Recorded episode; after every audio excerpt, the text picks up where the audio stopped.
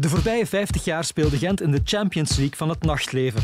Eerst was er de Kuiper Sky met een legendarische boîte als de 55, of de Fash, of de LP.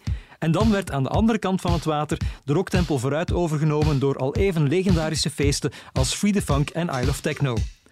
Maar ook Boccaccio was een belangrijke factor in de Gentse nightlife-geschiedenis. Net als labels als RNS en Eskimo Records, platenwinkels als Music Man en Fried Chicken en al die andere beestige clubs en parties die hieruit voortkwamen.